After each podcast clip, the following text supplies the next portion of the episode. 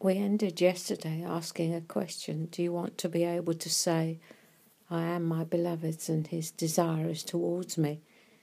And if you truly do want to be able to say that, you will hear him saying, Come away with me.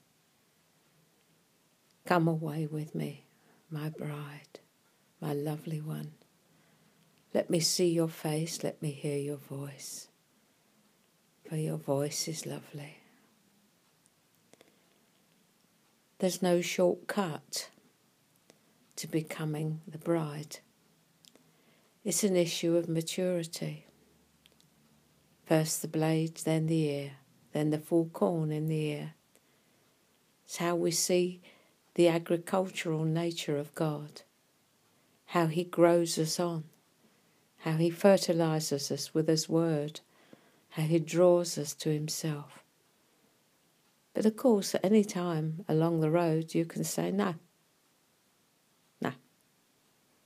So you may feel the pull to be away with him and refuse it many, many times because you're too busy.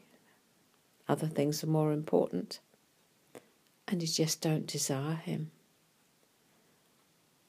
If you don't desire him, you begin to cry out, let him kiss me with the kisses of his mouth. The kiss is his word to you.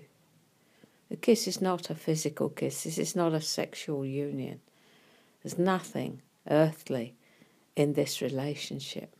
It's totally spirit to spirit. So when he kisses you with the kisses of his mouth, suddenly his word to you becomes upfront and personal. Come away with me. Come away with me. Focus your attention on me as mine is focused on you.